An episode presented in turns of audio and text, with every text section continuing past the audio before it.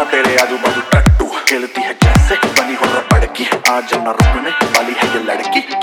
कान में एक बात बताऊँ। दिखता बड़ी हूँ अच्छा कमाऊं बोले, मम्मी से लेके फिर मेरे रिश्ते की बात चलाऊं। शर्मा गई।